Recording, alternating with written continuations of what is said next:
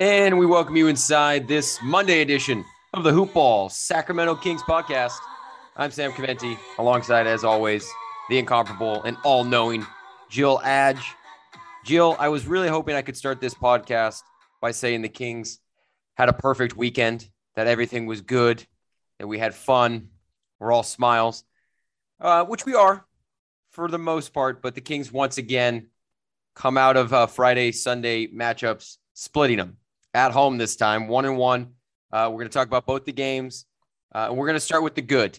Uh, we could we could start with the bad with the game yesterday against the Pacers, but we'll start with the the better game, the Friday game against the Hornets, where the Kings absolutely dominated, start to finish. Was really never much of a game. 140 to 110. The Kings beat Charlotte. Raining threes. That was the theme of that game. Most points scored for the Sacramento Kings since uh, March 25th, my brother's birthday, March 25th of this last year against the Warriors when they dropped 141. And then they set the record, their franchise's record for threes, 22. Uh, we're going to get to the Pacers game. It's kind of funny how Friday they just could miss a three, and then yesterday was the exact opposite. But that's how the Kings play basketball. What were your takeaways? I mean, that's pretty. Friday's that's pretty win? consistent right now in the the NBA too. I wouldn't just say it's it's Kings. And that's kind of a theme we've seen looking at other games where you, to me, the fact that they're keeping it close while still not hitting. When I'm watching other games where teams are getting blown out when they're not hitting their threes, like to me, that shows some like, okay, we might not be making as many adjustments as I like, but at least we're finding ways to still be in the game. And I would say, like, and in those two games, um, our defensive rating got better too. So I mean, two completely different games, right? But our defense still kept us in it. I mean, that's where we last year we were like at one what 116 to 118. We're 108 right now. I mean, that's that would have put us in towards the middle of the pack last year, which is where they keep saying they want to be this year. And right now you're at 22 with a with a 108 rating. Um, but yeah, I mean, and that's one thing I felt yesterday where I know you have Sabonis and Turner who who block the paint, but I still think you have to find ways to get Richaun Holmes involved because so much of your offense revolves around him, especially when the three ball's not working. My biggest thing was you had them in foul trouble with over five minutes to go, and you still continued to chuck.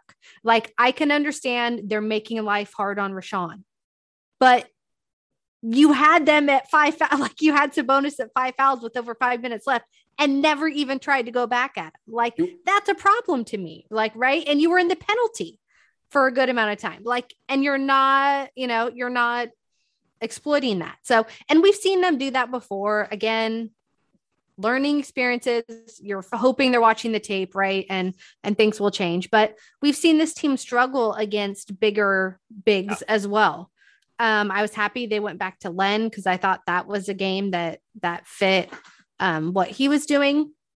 And I will actually say a lot of the bench uh, was producing more again than than what some of the starters were doing, where the starters were in and you saw them kind of going down, and then the bench would get them back in it, and then you would substitute again, and it would kind of go back down, and then they get back in it.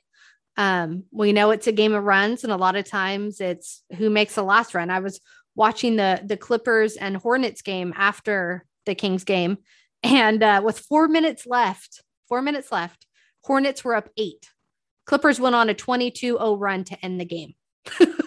I mean, it's you have to play the full like no matter even in the Charlotte game, I was like, I had already watched three games that night of teams going down, of teams that were down 15 plus winning. Like no lead is safe in the NBA, regardless if the Kings are down, if they're up. Like it's you you got to keep you got to play the full 40 48 minutes, right? Um to give yourself a chance. And we I saw like through last season and this season our records are are pretty similar, but the difference to me is in these losses, we're losing by what, like five five points or less, yeah, basically. Or less.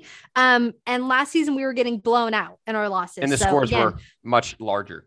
Right, we're we're ten games in, so it's um. I know we lost, but I'm still trying to to keep the focus. And for people that think the Pacers are bad, they're not bad. No, they're and not. they have a good new coach. And I'll put it this way: yes, they had injuries. They were without Brogdon and they were without TJ Warren. Well, guess what? They were without them a whole lot last year with this same group. So if you think that this Pacers team, who was, um, you know, down guys don't know how to play together with this lineup, like that's just not the case. TJ McConnell had to start for most of the season last yeah. year. And when he, was, he, starts, he kills it. Like yeah. for people that don't play fantasy, like I know we laugh that, you know, using fantasy to correlate to this stuff, but there's a reason he's the number one guy that everybody picks up as soon as Brogdon goes down because that guy produces. He shouldn't be killing you offensively, but he'll give you assists and he'll give you defense.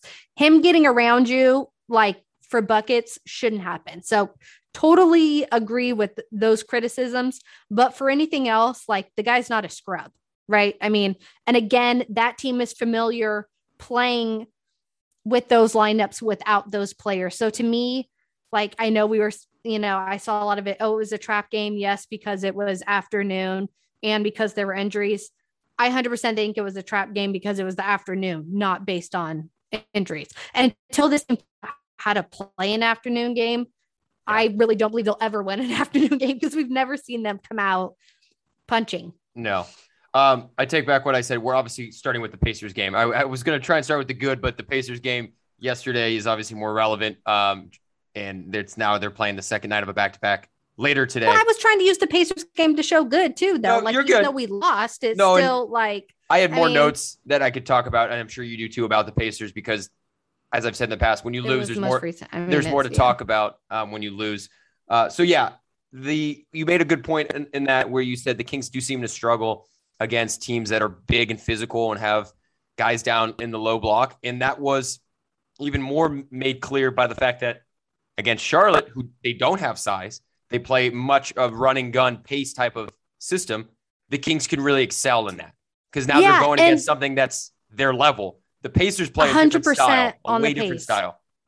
And that, that and showed. there were multiple times Luke was you could see him yelling on the sideline, yelling, go like run, trying yeah. to get trying to get some easy buckets for or guys running the court, right? Because that's how you can exploit it and then you saw them not pushing it like yeah. either they didn't see it or they weren't doing it for whatever reason and so um i they were trying to to get that going and it never seemed to it just it didn't translate but that's how they would have got themselves some 100% as you were saying is by picking up that pace because yeah the kings played right into the pacers hands and never tried to take it back yeah unfortunately. Uh, and that is it, it. My internet's being a little janky right here, Jill. I hope you can hear me. It's kicking me in and out. Yeah, you're good. Okay, sorry. This is what the downside of doing everything over Zoom. Um, no, and it's a bummer because it's so clear, and I don't think anyone would argue that the Kings' best way to play, and it has been this way for several years, is to run. You run, yeah. take De'Aaron, take Tyrese, and you go. And too too many times, and yesterday was especially they didn't do it when they had the chance off a missed shot or or just turnover. Like they didn't run enough. And it kills me because it's like you would think by now these players understand their strength is to go. I think a part of it might be the defensive effort has gotten so much better. There's so much more like paying attention on that side that it kind of takes sure. the energy out of them. That's yeah. fair. Yeah. You know, th- these guys aren't, you know, video game players where they can just, you know, their, their energy can be like unlimited or you sit them on the bench for three seconds, bring them back in and now they're reloaded like they're going to get drained. But it was an ugly offensive showing for both teams. It was definitely like an old school, aggressive, defensive uh, formatted game.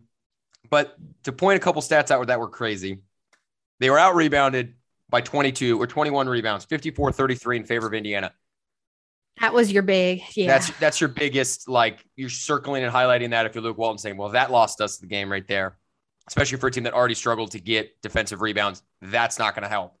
And then going from 22 made threes on Friday, they make 10 threes on 34 attempts for 29% uh, accuracy last night. And even their twos were struggling. Like they missed a lot. They missed, I wouldn't say gimmies, but they yeah. missed quite a few. Close I mean, because granted, Turner, you know, contested a lot of them. Sure. But ones that you would normally see them going, where like they Buddies hit three. every part, they hit every part of the rim and then came out. That was 100%. incredible.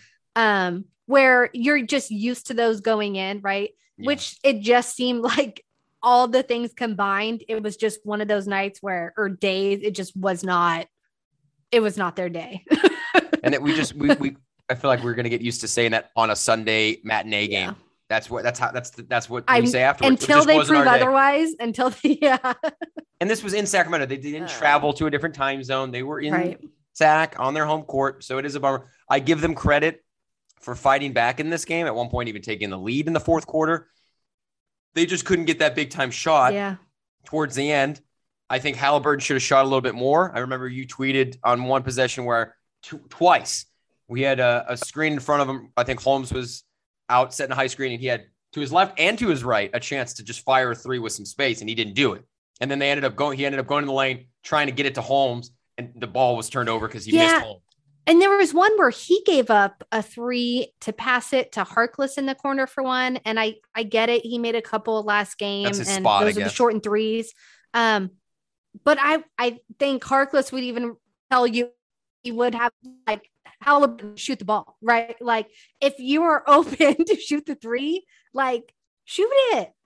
You're Yeah. a good shooter, shoot it No, um, and so there were times, and then he got a little bit more aggressive again. It's just come for longer in the game. Come of um Hallie is, is I mean, it's he's playing so well. You just want him to keep the pedal down. right. And just don't shy away. Don't shy away from the tough shots. yeah. And that's why I had no problem with that shot in the final, whatever it was, 10 seconds off the play that was apparently supposed to go to Barnes. Barnes was covered, so it was like a little give and go with Holmes. That's a hu- that's a very deep three. I've seen Halliburton make that three before. Do I think that he should have maybe taken one more dribble in or just put a little bit more on it, obviously? Uh, yeah, Or just take a second, right? Like Yeah. to compose yourself more. because he had more time yes. than I think he realized. But am Yeah. I upset that Halliburton took that shot or that it was Halliburton himself taking it, not like a buddy? you we would No. rather we would say him shoot the ball all the time. Yes. Yeah, he, he had he had the yeah. shot, and you wanted you, you make that Yeah. three, it's a tie game. So I have Yeah. no qualms about that. I don't know why people were so up in arms about the shot. I, I, I, think, that's it's because silly. they thought that for me, I saw it was them thinking that was the play when we like, obviously and I don't think that would be the play. And then it was proven it was not the play um, by Barnes himself and the coaching staff. Um, and that happens. They take away your first option. You, you know, you go to the next. And yeah, at that point, I have no problem with it. Now, it was a play, sure, it would have issues because that should not be a number one drawn up play. But when you're now looking at second, third, fourth options, I have no issue with it.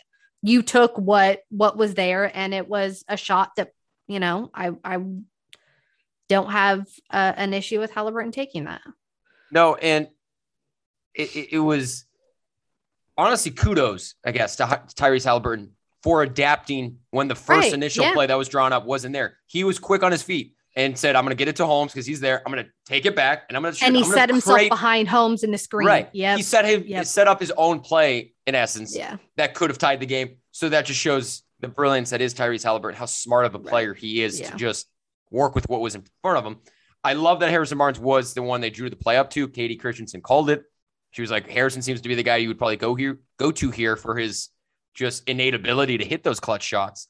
But Yeah. it seemed like the Pacers knew that themselves. They weren't letting Barnes get anything. Yeah, and you know, and I will say, like, for the Kings right now, for offensive rating, they're they're number five right now. Like they they they've improved, and for as much as we see about the Warriors, right, and how like their offense just going off, they're behind the Kings right now in that shockingly. That is crazy. Um, so I mean, like for as frustrated as as we get, you know, for these lapses, like I mean, overall, they're playing really, they're playing well, like well offensively. Um, but I think our thing is we know they can even play better, right? Like Right. that it's We've seen that. we know there's more there. And so that's even more exciting to me. Like if you can finally, finally tap that, like yes. You know, and it's you you've you've made a lot of good points about um, the fact that what's going to be the key turning point for the Kings is figuring out how to close out these games, how to finish off opponents that either are better than you or you know are playing you really tough like the Pacers were. Yeah, or you in your tier because there's yeah, yeah, there's plenty of teams that are. And to me, I kind of see the Pacers as in that in tier, tier, with the yeah. Kings right now. Like it's they don't know if they're like totally good, but they're not really bad because they have they're definitely not like they team. have talent on their roster, right? Yes, LeVert is awesome. Can they can they get there? Yeah. Uh, and at least Pacers with the new coach, can they get there? Right. Like right. we've seen it before um, with the coach, and then they changed coach, it went down, and now mm. they have a new coach again. Can it go back up? But uh, yeah, and so we've seen that with the Kings, right? Like we kind of thought they were there and then they weren't there and then they've kind of shown us a little bit like maybe so it's can they can they finally figure out and even i liked what De'Aaron said last night sean asked him like do you see this game as kind of a, a, turning point where you guys weren't totally playing out that great. You came out slow but you actually had a shot to win it at the end. And his response was well we didn't win it. And until we until we win those games like that's when i know. And i i'm like yeah like that's what we've been saying. So yeah. um you know i appreciated it hearing it from from him. Yes it's just words again but it seems like everyone's kind of on that same picture of they have the mindset. it's all talk right now and until we actually win it like then we know we're getting somewhere i can't help but consistently think that they're just they're missing something I don't, it's again, it doesn't need to be a, a crazy trade. You don't need to go get an all star necessarily if but they're they're hurting for someone length. else to come off the bench and score for Mo Harkless. I took a note. Eh, obviously, has not been counted on or asked to score a whole lot, but he's at least had a couple buckets in each game that he's played this year mm-hmm. while he started, except for the game that he missed. He didn't score yesterday in 21 minutes. That's tough, Jill, to have that from your starting power forward in 20 plus minutes to not score. He does great defense. He passes the ball. He's a glue guy, and we love glue guys. Well, that's but they need to find someone that can do it on both ends because right, exactly. right now on your on your bench you still have the same option it's that you're buddy. having with him it's just it's it's but you're getting it oh, no yeah. defense you're just right. getting offense so again you're still going to have the same you're going to have the same juxtaposition problem sure. they need they need depth that can give do them both. an average on both sides right. right yes so why not is that out there yeah, that's well, the question. And, and, and, add some length because that will help with the rebounding and, yep. and everything else. Because if you can have Mo coming off your bench and giving you that defense too to a bench group, like that's probably better. last year, that's I mean, we all loved what he did last year on it. So yeah. I mean, again, it gives, but even if you don't do that, it gives you options, right? Based on lineups and who you're playing you could still throw them out there just as a specialist on someone right like mm-hmm. that you need stops with etc but yeah they de- they definitely need someone that's going to give you both sides and that's kind of what we're here you know the people that bring up fox and simmons and stuff that you know it's all about fox isn't shooting well blah blah blah well okay simmons can give you consistent twos but he's not going to stretch the floor right yeah. and he'll give you defense like assists and defense but you're still not getting a complete package. Yeah. if no, that makes sense. So it's like all the options that we're hearing still you're still solve. finding holes in it, right? Yeah. So if they can just you know get I know people don't like hearing average, but if you can get someone that will just be like consistent on both ends, like sometimes that's all you need. Hey, the answer though, and I've said it and I'll keep saying it until we see it and or I'm proven wrong. The answer could be there right in front of you. It could be a in terms of a backup four big that can stretch the floor and score a little bit. It could be Chimezie Metu. I, we won't even go down the Bagley tree because Bagley route because I think it's pretty obvious now that Bagley is done. I mean, and I'm gonna get I was gonna get to it in a moment, yeah. but shit, if you're not it's playing one game and ten one game and ten for ten. If you're minutes, not playing in a 30 yeah. point blowout, then yeah, dude, you're not only in the doghouse, you're you're at the very back locked in. So so Metu, I'll say, or our guy tearing up the G League currently in a couple games. Louis King could really provide an offensive punch coming off the bench, and he can play defense. He can come on the court, allow Harkless to stay on maybe as the four or Barnes to kick to the four if you're trying to do that. I like what Louis King can provide them. They're not going to bring him up just yet, nor should they let him get a lot of run in the G League. But we know that guy can put the ball in the in the in the bucket, which right now on the bench they don't really have that. And we've been saying that if it's not Buddy or if Mitchell's not in attack mode offensively, then where are you going to get that offense on the bench? I'm just saying Louis King might be worth a chance here soon if this continues to linger. You know, it's just it, it's a missing hole. It's a missing piece of this puzzle, and we don't know what it is necessarily yet. If that makes any sense, it's confusing yeah. wording it like that, but I, I say I think trying. everyone agrees. It's that yeah. yeah. We don't we don't know what it is, but we're we're anxious to find out. Um, right, and and like Monte said, right, he was gonna. What was his wording? Was before making any moves, he wanted to evaluate, like to start right. the year. That's what a good roster, GM does. Blah blah blah. We're seeing it, so now can he can he deliver? Yeah. You know, on can he answer? Um, so yeah. All right, so let's backtrack now. So that's the Pacers game. Lost 94 to 91, shot poorly, didn't rebound, uh, and didn't execute really down the stretch in that final minute, at least offensively. They had a lot of good defensive stands and sets in that game. I was very impressed with their defensive rotation, the intensity. Like it's getting better and better, it seems, each game. Friday's game, already touched on the fact that it was the most points they've scored in, I think, uh, eight months. Uh, franchise record in threes, 140 points, total domination. A key thing I wrote down about this game is they showed in earnest how explosive they can be as a team, offensively and defensively. Defensively, if they yeah. have good pace from start to finish, and they make their threes. Obviously, if you make yep. your threes at this type of rate, you're going to win every game. But Yep. I mean, the point remains that they moved the ball so well. They ran up and down the court. They took good threes. It wasn't like they were just, I mean, Hield does what Hield does and hurls hurdles up, right. you know, some threes that you're like, they were in good scenarios. Yeah, yeah. It was it within the flow of the offense. Right. It fit what was yep. happening. Yep. So they're a really hard team to beat when they get running, which is why, again, why they don't do that more, or why they forget about it. Some games that are close is beyond me. Yeah. But and and the different, yeah, yeah, and like I mentioned earlier too, it's it's a game of runs, and good teams know how to meet an opposing run with their own run. Like that's that's how you keep those leads going, right? Because every a team's not it's rare that a team sucks for a full 48, right? Like these are right. They wake professional players.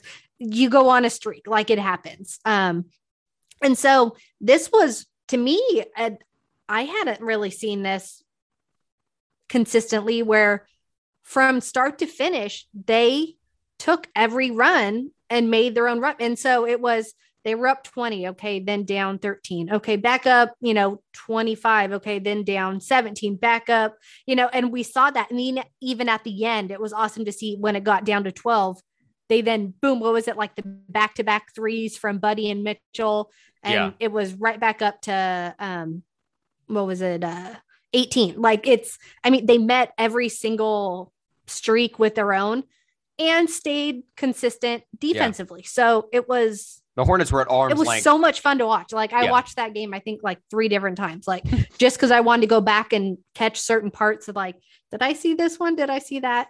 Um, but it was just a lot of fun, and I think everyone had fun watching it. We hadn't seen a game like that in a while. Uh, no. Uh, we're normally on the opposite end, so.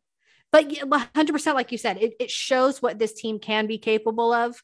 Um, and so can they, you know, and like I mentioned, the Hornets, the next game, they were on the opposite end and then couldn't meet the Clippers run with their own run. And it was a 22 to zero run. And yeah. they just got killed in the last four minutes. So the fickle um, game. Yeah. And so, and I will say that the King, you know, and that's something the Pacers did yesterday with the Kings. They were up pretty much the whole game and the Kings would, you know, kind of get close again. And then the Pacers would, would extend it. And then, um, you know, we got it within three at the end. And unfortunately, they're just, wasn't enough time. Um, yeah. But I, I, swear TJ McConnell couldn't miss. Yeah. In the, in the, time that I was watching, I was it was football Sunday, so I was watching a lot of football. Yeah. But then when I, when I was watching the game, I was like, can this guy miss anything? I mean, it's incredible. And my buddy who I was watching with was laughing. He goes, TJ McConnell is destroying them right now. And I was mm-hmm. like, yeah, mm-hmm. man, it's it's it's it's almost embarrassing. And they were giving him really good looks. That's yeah. good looks, and that was kind of the issue too. Like like I mentioned, he's gonna kill you in assists. He's gonna get his defensive numbers, but you were letting him get really high percentage offensive shots. Yeah. And he's he's a good enough vet, right? Um, and they just extended paying him, um, knowing that Brogdon has his injury history. Um, you Who's know, they you? paid both of those, they paid both of those guys to yeah. keep that tandem going because they both have shown that they can coexist together and separately.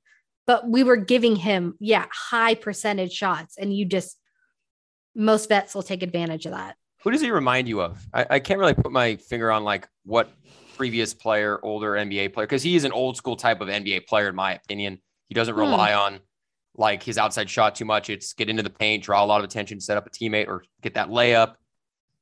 I don't know. I, I was thinking about it for a minute. He reminded me of like hmm. if we're gonna do a king player, it was kind of like Beno vibes. Beno was a very oh, good three point yeah, shooter. I could see that. But like the way mm-hmm. he plays, where he's just like an ultimate team player who always seems to make the right decision and really smart. Yeah, and yeah, very smart. Like that was yep. Beno. That was Beno on very bad teams. TJ's been you know lucky to be on good 100%, teams. Yeah, where it, mm-hmm. it, it's exploited a little bit more. It, it pops. Yeah, and I'll even say like I you could even say um Dragic to an extent. Like when yeah. he's not um you know the dragon when he's not his side consistently yeah. finds ways to insert himself in the game and and multiple multiple assets. But yeah no i think Beno's a good one. Okay good. That was one that just i was like is that is it too obvious? Or is it you know am i not digging deep enough to think of something here? yeah but they're uh, smart players that know yes. how to read defenses and they can they find their spots. They're not going to force it. They'll yeah. And always that a, and that that can kill yeah that place is always a place for a player like that. High yeah. iq players um, Terrence Davis too also had a very solid game on Friday yep. against the Hornets. Yep. More to the point that you know what this team can do if every little piece, every every player is filling what role is expected of them. I mean, they're they're definitely, and this is just how excited they all got for him. Yeah, right? no, like, I mean, I mean was, it was obvious where they were like, I mean, Tyrese mental, was like running down the yeah, baseline, seriously. like, um, Gotta yeah, and I think they realized they they're gonna need, need it. everybody, right? Yeah. Like, and so and you want to get a guy's confidence back up. And I know they threw him in. Um, you know, he threw I don't like maybe a minute, a couple minutes last night. Yeah, but to me, you set him up for failure because you put him in. Um, and you don't have a Fox, you don't have a Halliburton on the court. And to me, when you don't at least have one and your team's not fully clicking, it's where we've seen them be able to to sustain right. that good play. Eventually you hope that it can happen, like right, but um, you know, it's yeah, just it hasn't happened yet. Um, and then he got the quick pull, and I think they put Halliburton back in. So it was like you could make yeah. like a game each game of trying to figure out what Luke Walton's rotation is going to be, and like how many minutes are these guys going to play? Like shit, man, I have I don't know. That guy, it's like he changes his mind every game. Yeah. And it is a little unfair to Terrence Davis because he finally showed you life and what he can provide you off the bench. And yesterday they obviously needed scoring. And yeah, he didn't, he and didn't get much of a chance. Yeah. And some, yeah, just someone to set the pace, which he does very well. Yeah. Um, so I feel bad, I guess, for Terrence Davis. And then I really feel bad for Marvin Bagley, who I just wish they would just, again, I, I know there's a lot of different factors and components to a Jill. But it, it, if you're not going to play him in that game against the Hornets, then I really don't know why you're wasting the kid's time. Yeah. Anymore. So I would say, in regards to that, you played Metu um, ahead of um, him. Well, I will say Metu and Jones had not played at all. And yes, that they ended up being up 30, but it wasn't it wasn't like it wasn't close, right? For it wasn't like you had a yeah. Up, up 30 where you could get him significant minutes. To me when he finally made the change there was what like three minutes left? He put in guys that had not touched the court at all. It to me it's more of a slap if you're going to put him in in that three minute mark then you're going to put in your very very end of bench who has not touched okay. at all. I get get the criticism but to me if you're going to put him in i want him in in actual minutes not at garbage. Yeah. Show me anything. Right. And that doesn't la- allow him to prove anything either. Oh, I scored a bunch in garbage time that was completely end of bench for everybody else. Again, I get it because it would give him run on the court. But I also am not surprised that he literally threw in two guys that had not touched that probably will not touch unless there's an injury. Honestly, unless there's another 30 point game at this point or an in- or an injury, I don't see him getting Jones or Metu in. So that could be very well their only time they're going to go in the game too. Where if you keep Bagley, I still think there's opportunities where you actually could put him in. So it's just thinking from like a coach's perspective, I could see it as that that you're you're getting you're getting guys in who who hadn't touched the court in this could be one of their few opportunities for the year. I hope that Bagley thinks of this that game just how you explained it where you know it would have been a slap in the face for Luke to put me in. Like I, I hope that's how Bagley's thinking of it because when we were talking on Friday with Mattia, he made a good point about Bagley that his mental state currently, I mean, who knows? It it is probably not very confident, nor would you expect it to be, considering everything he's all the adverse things he's had to go through in his first three years in the league or four years in the league now. It feels like he's been on the team forever now. I don't even know what year he's in. Um, and it, it, it is just discouraging in the sense that how are you going to know his trade value? How are you going to really ever get a decent offer if you don't show him the court? That's my thing. I mean, okay, fine. You want to give him good minutes. You want to give him moments that he can actually. Well, I think that's where you're going to get your value from, right? Yeah, like, no, true. But so put him in there. But to me, but it's but there have they have a good record right now, so I don't think that's going to happen until they start failing. Like what they have is working and so right now, as a coach, he's worried about his job, not finding Marvin Bagley trade value. Yeah. Like right at the end of the day, um, there was a, a thing from Rico that was put up on Instagram the other day by someone, and his comment was, "You show up, we're working, we're building days. Make me put you in so I don't lose my job." Like that was the thing was Honest. make me so I can't so I can put you in, trust you, so I can keep my job. Right. Like so, I mean, again, as fans, we're worried about value, guys sitting on the bench, all this stuff. But at the end of the day, this coaching staff wants to stick around. And so, and as long as they're still in it, I'm not convinced that they make changes unless there is a trade because they've made it pretty clear at this point. They think these players right now are, are more prepared and ready than than than what he is. And so again, devil's advocate, like that's yes, very much so. Um, like I mean, like that clip spoke volumes to me of make me trust you to put you out there so I keep my job. Like, and they're in the last year of their contract. Like that's you know what I mean? They're not worried about value like a front office is. Yeah. They're worried about putting whatever they have to put on the court to to win the game. And so far, they have been in every single game. So it's hard for me to say so far that I think you should be changing. Makes you something. think makes you think how yeah. poor Marvin Bagley. I know, and I could be, be totally wrong. Practice. But I mean, that's yeah.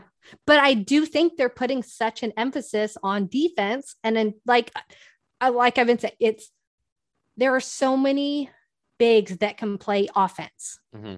right? but it's the bigs the bigs that are getting paid out there it's usually because they will give you both or they're giving you defense like it's yeah. they know and, they know how to play defense and even the best in the league are giving you offense and defense right that that got paid and i mean that's why we got such good value for Holmes. and so unfortunately like Marvin is a big that can give you a bunch of offense. He just hasn't been able to give you defense. Like, I'm not saying he's horrible on defense. It's just they were so bad at defense that I think they would rather have Harkless give them zero points and have him play defense than yeah. And and they're still number five in offense in the league. Last um, year scarred them for sure. Some of the games they had to watch in terms of defensive out uh, output effort. Yeah. I, I, will go on record to say, and I don't know if I've said it on the podcast before, but I've believed this for quite some time that whenever Bagley does go, wherever he goes next, I 1000% expect him to have maybe not to the same level, but along the lines of a Julius Randle like career renaissance.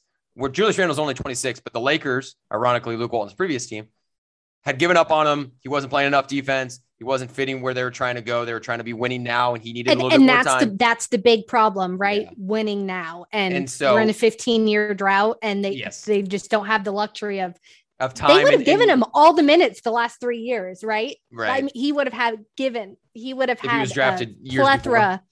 Well, no, minus his injuries, he wouldn't be oh, on well, yes. a weird minute thing. Like he would have had plenty development minutes.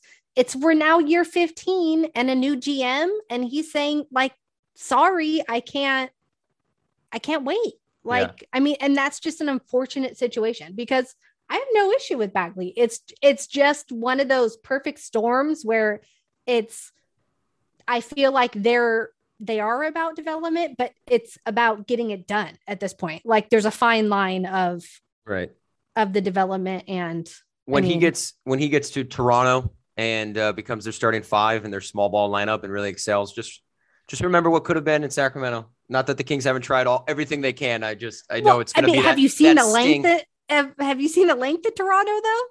Yeah. They're small ball, but they're all like six seven, six eight. That's not the Kings. no, they're they're they're a lengthy group, um, and Scottie and Barnes. They will give you defense where they don't necessarily need a rim protector. Yeah, I've just I've I've had this theory that they would definitely bring out what's what's in Marvin, his talent, and he sure. would definitely fit their their arc and what they're trying to do. Like they have more patience Which and time. Why there's so many young players that once they get a change yeah. of scenery Just and get, get a new opportunity, else. like that's yeah. all it takes. Unfortunately, it just hasn't worked out with the Kings. And even if he was playing right now, I don't I don't have a crystal ball. I don't know if it would. Um, yeah. but yeah, I have I nothing they... against the kid, and I hope he goes succeed somewhere else and it works out for both. Absolutely. Like at this point. Absolutely. Um, you know, I just hope it's it it's a shitty soon. situation. It yeah. Really is. Really is for both sides. That's it's I mean, it, I mean like, it's a no win. Yeah. It's an equal, god damn it, this sucks type of and without him getting minutes now it's hard to know what he would pre- be producing and not like it's just yeah. we don't know we're all just speculating well as much as we'd all like to know we just yeah. have no idea i mean it could work we just don't know well, but at this point i got to trust what they're doing uh speaking of speculation we're going to go ahead and speculate a little bit more look ahead now to tonight's game another back-to-back last game of this four game homestand trying to get out of it with a three three and one record right Am I, is that right? Did they win their first game in the homestand? Uh, Who do they play? The Kings. Yeah. Yeah, they won their first two. Right. Okay. And then they lost last night. Sorry, it's been yeah. a been a lot of games, a lot of sports. Um. Yeah, the Pelicans and then right, right. Yep, the Pelicans, Pelicans Sorry. and Hornets. Um, you're good. I'd think about it too. yeah, I was like, who did they play again? I don't remember. And so Suns come into town tonight. They're now five and three Suns. They've started to find their mojo, which is impressive for them considering the bomb that came out about Robert Sarver, their owner, and everything that's coming there. Can't say we don't feel yeah. for them as Kings fans. We've been there with owner news that isn't good. It's only if the owner's making headlines, it's obviously bad. Like that's just right. a, that's just how it is. If he's if he's in the headlines, you can assume it's something poor. So kudos to the Suns for not letting that really affect them right now and and, and figuring out, you know, that they're obviously still a really good team with a really good head coach. So they're five and three. They play tonight in at seven o'clock. This is the last game before the Kings head out to another four game road trip. I credit the NBA for being symmetrical with these with these stands, four game road trip, then four game homestand, then four game road trip. I mean, they're being consistent. So a very winnable four games coming up for the Kings on the road. We'll touch on that in a second. But tonight, Jill, what are the keys for the Kings to snag a win again against Phoenix and head out on this road trip with smiles on their faces? There's no reason I would, I'm assuming it's going to be a Holmes and Len rotation again, just based on JaVale McGee and Frank Kaminsky, because Ayton will Ayton will not be playing. Right. Um, and so there's no reason those two should not dominate. Like, I mean, it's yeah, you have the size. You're both yes. Um, so I would say again, similar to um how they handled uh um Charlotte pace, mm-hmm. win the big man game. They can hit some threes. And if they're not hitting Please. it, then adjust. Like yes. Uh, keep adjusting, right? And and go to what's working. Do not go away from what's working. Go go to what's working. But yeah. um yeah, and I would say another thing is um let let Phoenix stars like yes, try and minimize, right? Obviously what they're going to do, but don't let the supporting cast kill you, which has kind of been the King's thing before, right? Is the no name that that kills you in addition to the star doing what they normally do. So um if you can hold that supporting cast, I think they'll be fine. Yeah. Because as as most teams, the stars are going to do what they're going to do, but can you prevent the outliers? Someone from, else from taking over. Yeah. And and like it's similar to I'm sure Phoenix is saying the same thing because the Kings, I'm not sure about last night, but the three games prior, they had seven people in double figures for and that's first time in history that they had done that. So um, the Kings were hitting people from all over, right? So if you mm. can prevent Phoenix from doing that, um, I think uh, that would be huge. Impressive too, because they've been pretty much a seven to eight man rotation. So that just means everyone on the that's going on the court is dropping double figures on yeah. you. So yeah, yeah. probably a, a, point of discussion for Monty Williams and his staff for the Suns tonight. Uh, so yeah, your three keys is roughly are pace, out rebound, be aggressive, and then make your shots. You know, to get the lid yeah. off the basket. That was yeah, because I mean, even their night. two, even their twos, right? We're we're down. So yeah, yeah whether it's twos or threes, execute. Yeah, make your shots. And I think we'll hopefully know very early on. You know, the level of intensity, of course, that the Kings are going to play with, how they how yeah, they're going to how they're yeah. how they're come out punching, come out right? punching, right? come out and, and show that yesterday is gone. you know, we're on we're on to today's game. That Haliburton's going to attack. Fox will hopefully be a little bit better from the field with seven of 19 yesterday. And uh, definitely, definitely without Ayton on the court, you should be getting the ball down low if that if that shows itself to be working early on, which I'd be surprised if it doesn't. Um, yeah, I, I don't want to say this is a winnable game because the Suns are a good team, obviously. But this is where you can steal one, right? Like without this is this is a this is a yeah this is yeah. a game you could steal. Thank you. This is like a yeah. pro, prototypical. We can snag this, say thank you very much, and move on to our road trip. And it would be huge. It'd be huge, Jill, to go out on this road trip, six and five, above 500 through 10 games, through 11 games, through, you know, double digit games. And that'd be a confidence boost to beat the Suns twice, home and away, this early yeah. in the season. Right. And and similar to what our issues were last year, right? Like we had the long losing streaks.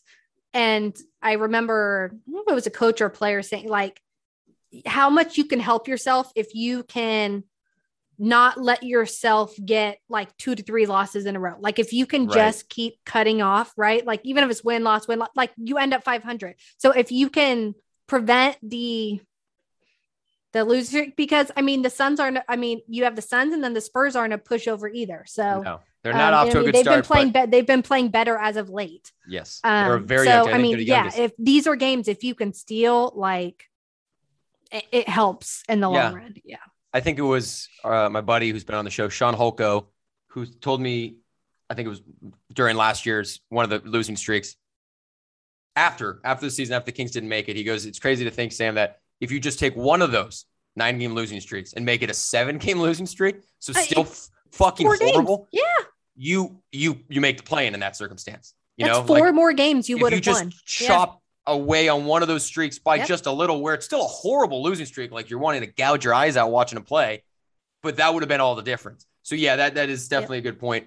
Can they avoid stacking up a lot of losses. Yeah. And I season. maybe that's where Rico came up with the stack days, right? Every every day they're looking as their zero zero again, right? Like it's he said every day it's essentially that's their motto this season is you're 0 and 0 going into it and you're stacking. So if you can go 1 0, 1 0, 1 0, 1 0, you know, like if it's always the best way to look at it. Yeah. I feel like um, take it one game at a time. Yeah. So, and I think Baker, ahead, his was like five. And so they've just cut it down to one. I mean, with this team, you got to cut it down to one. Yeah. So it always seems like when you look yeah. ahead, that's when you get lost, or that's where you, you know, cliche. Handle like, today. Yeah. Handle you forget today. what's in front of you if you look yep. farther. Uh, it's a good thing to say when you're afraid of the future. It's like, hey, well, don't worry about it then. You know, just worry about today. Well, I mean, yeah, especially for a team that has been wanting to change the corner and keep saying they want the smoke and all that. Like, focus on today, and you will get there. Yeah. Uh, now I could be wrong about this. I'm pretty confident. The next two, the first two games of this road trip. So yeah, you said they play the Spurs, then they play the Thunder. Those are two the two youngest teams in the NBA. I'm pretty confident that it's the youngest roster Popovich has had in San Antonio ever. I know that for a fact. And the Thunder, I think just common knowledge have yeah. to have the youngest team. I think even if you take that away, like that that 100% would make it. If anything, he would bring it up somewhat cuz I think he might be the one over 30 player. Who, He's like right around there, Thad, Thad Young on oh, the Spurs. Yeah. Um, and then the so Thunder he, have like Derrick Favors is the only old guy on the team. Right. Like both of those teams, you take those guys away. Yeah, both like, like they're all super forwards. young. Yeah. So yeah, so to say that those are games that they're going to be tough. The Thunder have already beaten the Lakers twice. They just finally beat a team that wasn't uh, Los Angeles. They play so hard, right? They do play hard. I Shai Gilgeous-Alexander is a budding star. Josh Giddey is going to be a guy that's not going to do anything really in the stat sheet, but do all the things that don't go in the stat sheet in a game. Pass the ball well, do his watch. job very well. He's yeah. a really good young player. Um, really good at hitting on the ladies too. I think you saw that video. It was like the two Stanford women's players. It was something. a Stanford and a Cal player. Yeah. Good for him. Uh, that, that yep. video went viral. Game recognized nobody, game. Yes. Nobody yeah. knew the context of what was happening, but it just seemed really funny. He does look a lot like Timothy Chalamet too, um, whose name I always butcher. I know that's not how it's pronounced. I just like to say it wrong. Has a nice accent. Yeah, Timothée Chalamet. Uh, he just gives me those those vibes. I think it's yeah. the hair. But no, uh, the, both teams with tons of young. yes, definitely there. Uh, two teams with a lot of good young talent. They're going to face to start the road trip, but two teams that don't have experience. The Kings have, crazy as it is, more like been there, done that type of players um, and games than than those teams. And then they the last two games, Detroit, one of the worst teams in the league, and Minnesota, who we don't really know what Minnesota is yet. They're trying to they're they're still trying to figure it out. They just blew in one of their last games a huge lead in a game that they should have won. And that's apparently been a theme in Minnesota early on is a lot of winnable games that they've choked away at the end or held on to win by just barely, you know, scraping through. So all that to say, Jill, four games on the road, all four of them. Can't believe it's being uttered. Very winnable games. So makes it even more imperative the Kings can snag a win, steal a win, however you want to say it, against Phoenix tonight. Because if you go on this road trip and it'll just say three and one, then you come back home and all of a sudden you're nine and six. An incredible first 15 games, I'd say, by Kings standards, if you can pull that off. But starting with today, got to beat Phoenix. Um, do you have any, you know, we'll, we'll, obviously get to it later, but do you have any the keys or just really things you want to see on this next road trip? After we saw one road trip already, those first four games uh, against tough opponents, what going into this road trip do you want to see the Kings do better at? Like they were close, right? with these four particular teams, um, again, like keeping along the 500 line, yes, these are games they should win. But at the end of the day, I will still be happy if they like if if we're coming back and we're still five like we're still around 500 yes i know we should go up but to me take care of business like yeah. take care of business and close like let's see those we keep saying that those first games were learning experiences, right? To learn how to close out games. You've been saying that for years. Like, please let us finally see it. Like hope- we saw we saw it somewhat in the Charlotte where they got it down to 12, but it never really got within that like under 10 point, you know what I mean, game. Um, but take care of business and show us that you are learning right. from those non-closeouts because the they should win these four games. Like they, they should. should. Yeah. Again, Were they? they Probably not. I know, like, but every team, uh, again, every team has a shot. But yes, if the again, if this team wants to prove to us that they're different, then take care of business. Like yep. this is how they're going to have to keep showing it. We should. We can say all day we think they should win, but until they actually show us, right? I mean, it's we're just saying nothing. We're still really. in that like, oh well, they should be.